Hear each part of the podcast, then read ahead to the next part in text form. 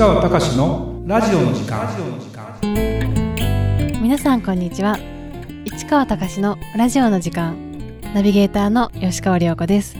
この番組は株式会社国際不動産エージェントがお届けしております。市川さんこんにちは。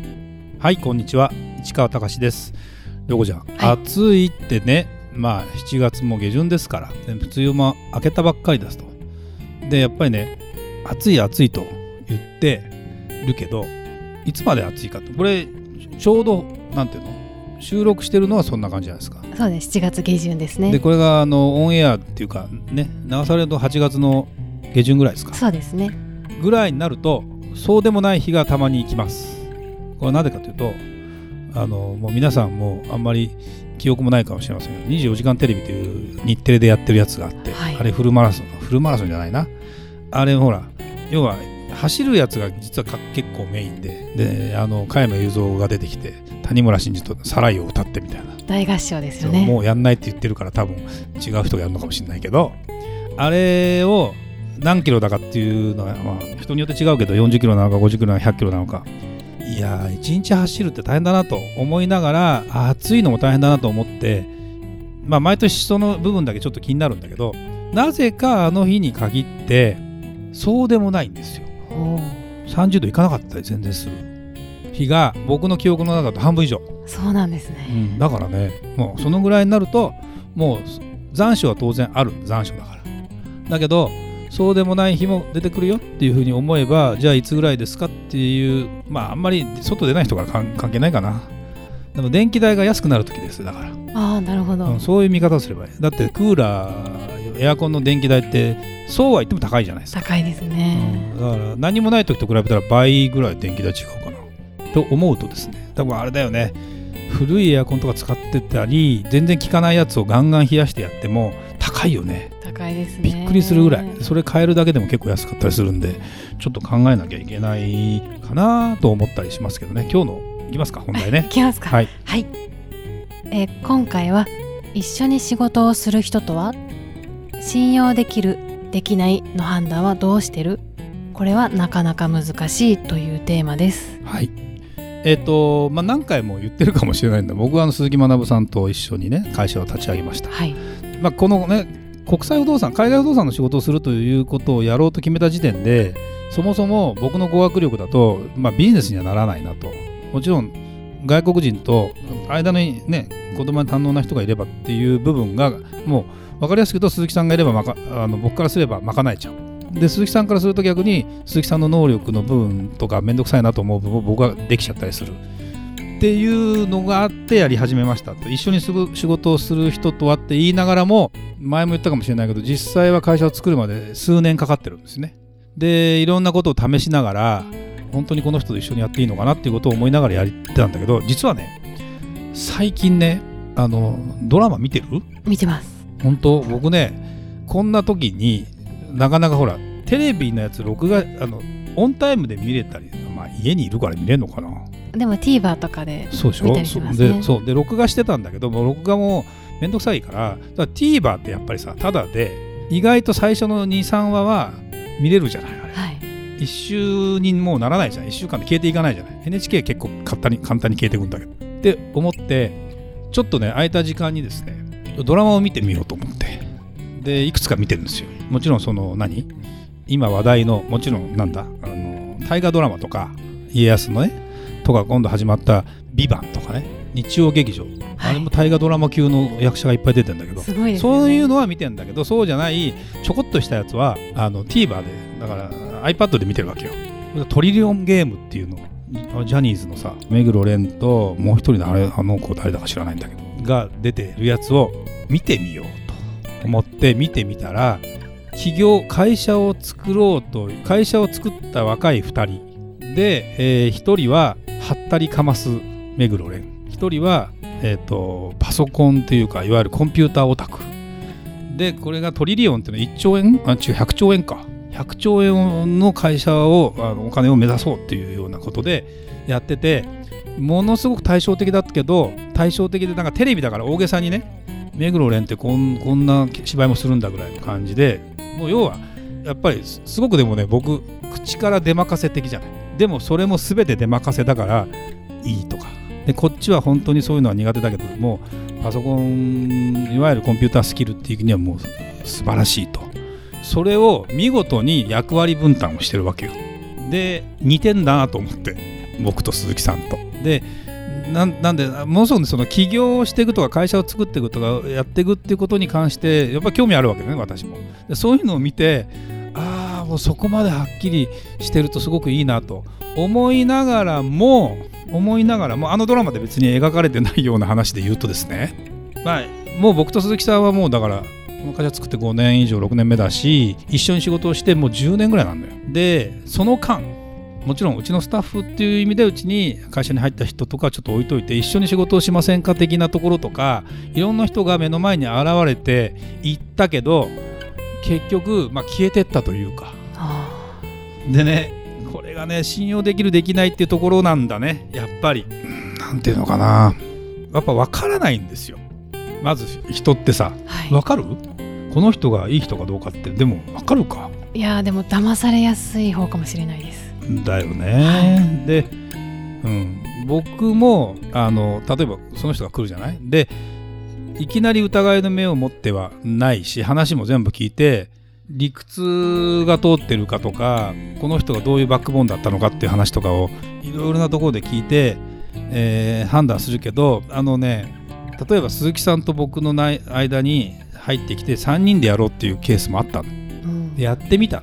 全然ダメだったでまあやるやってみたぐらいで終わってそういう意味じゃそうね。一物件をちょっとネタに半年もやってないね。23ヶ月やってみてあれっていう感じで思ったんですよ。で最近もうちの会社がかなり有名に有名というかある意味分かりやすくなってきてそれを目指してくる人もいたりでたまたまいろんな人が紹介してもらってうちの会社のやってることをしゃべるとものすごく食いついてくる人もいたりあのするんだけどなかなかもうこのタイトル以上の何もでもないこれがなかなか難しい。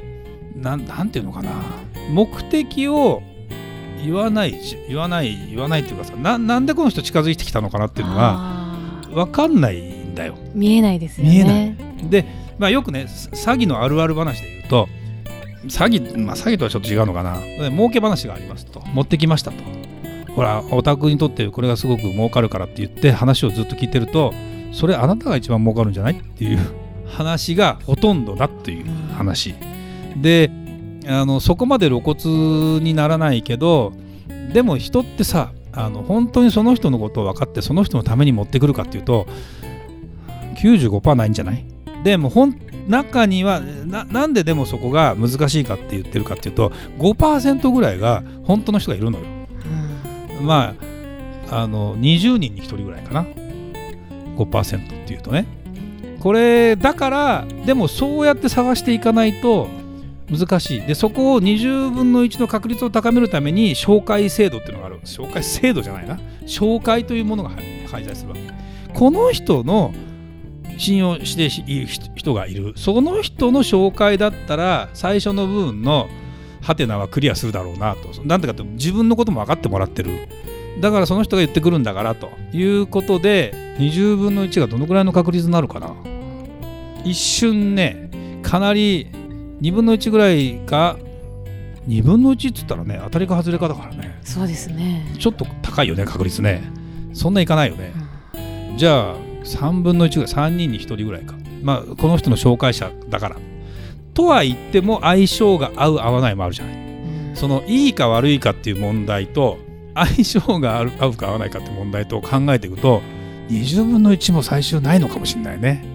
ででもあの何、て言うのかな。そうやってでも一人で仕事をするって難しいじゃないですか、はい、だからやっぱりそういう出会いの中でこの人はと言った時にいろいろ突っ込んでやっていった時に僕の経験で言うとですよこの人結果的にこの人じゃなかったけどこの人が介在した違うところのこの人っていうのが出てきたりするのよ。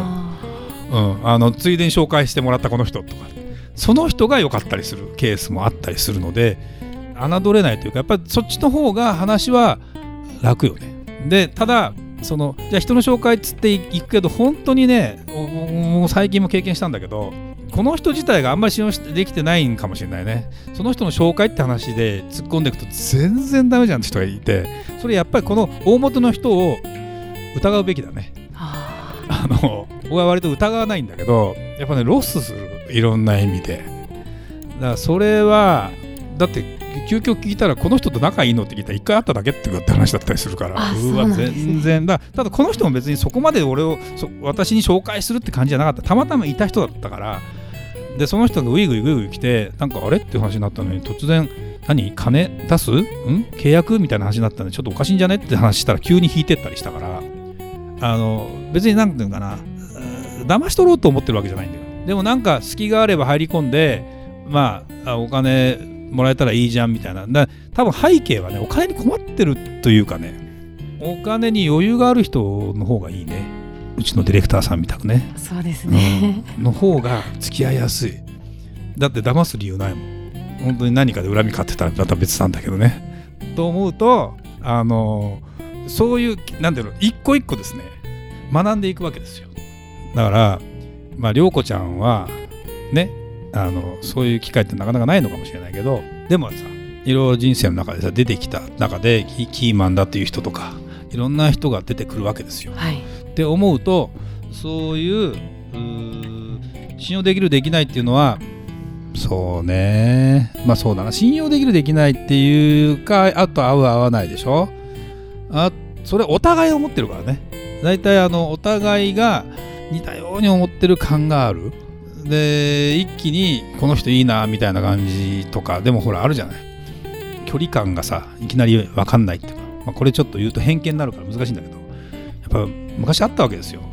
関西の人でいきなり初対面にほぼ近いのにこの会話のど真ん中で、さも親しげに飯を食っているっていう。俺この人そんな関係かと思った往々にして関西の人みたいな ことがあったりするからやっぱりそれはちょっと偏見すいませんね。あの単純単純な偏見ですけどあのそんなことなんかを思ったりするとなんとなく傾向とかさあと自分が合う合わないって絶対傾向あるはずなのそうですね。自分はすごくバランスいいかなと思ってても多分ものすごく偏ってたりするんじゃない？多分ね。その時になんか心地いいなっていうところとかをなんだけどこれも一回心地いいだけだとなんかねだままあ騙されてんじゃないのかということじゃないけど。でまあうちの僕の仲いい、まあ、お客さんでもあるし友人でもあるんだけど人なんかは絶対に2年間飲み続けてそこで仕事出すかどうか決めると言ってる人。面白いですね。そうそうそうそう。というポリシーっていうのは多分いろいろお金がその人は持ってる人だから多分いろんな人が寄ってくるんだよ。僕なんか多分あんまり寄ってこないんだけど。だからそういうふうに判断していくっていうのは多分あるし。で本当に自分がいいなと思った人からの紹介だったら本当さっきの話じゃないけど安心してっていうところの部分とかいうことなんかも大事なんだろうなと思うとまああの面白い話だけど大変だけどね。でもね日々これを繰り返してますね私ね。なんでもうそこが究極まあもう大丈夫ってなったらいいんだけどそれはね毎回毎回リセットかもしれない。そうですよね。うん人間関係だね。最後まで悩むというか。大体悩みはそう。人間関係と何？お金のお金の問題よりも人間関係だろうな。悩みで言うとね。うん。と思います。はい。ありがとうございました。それではまた次回お会いしましょう。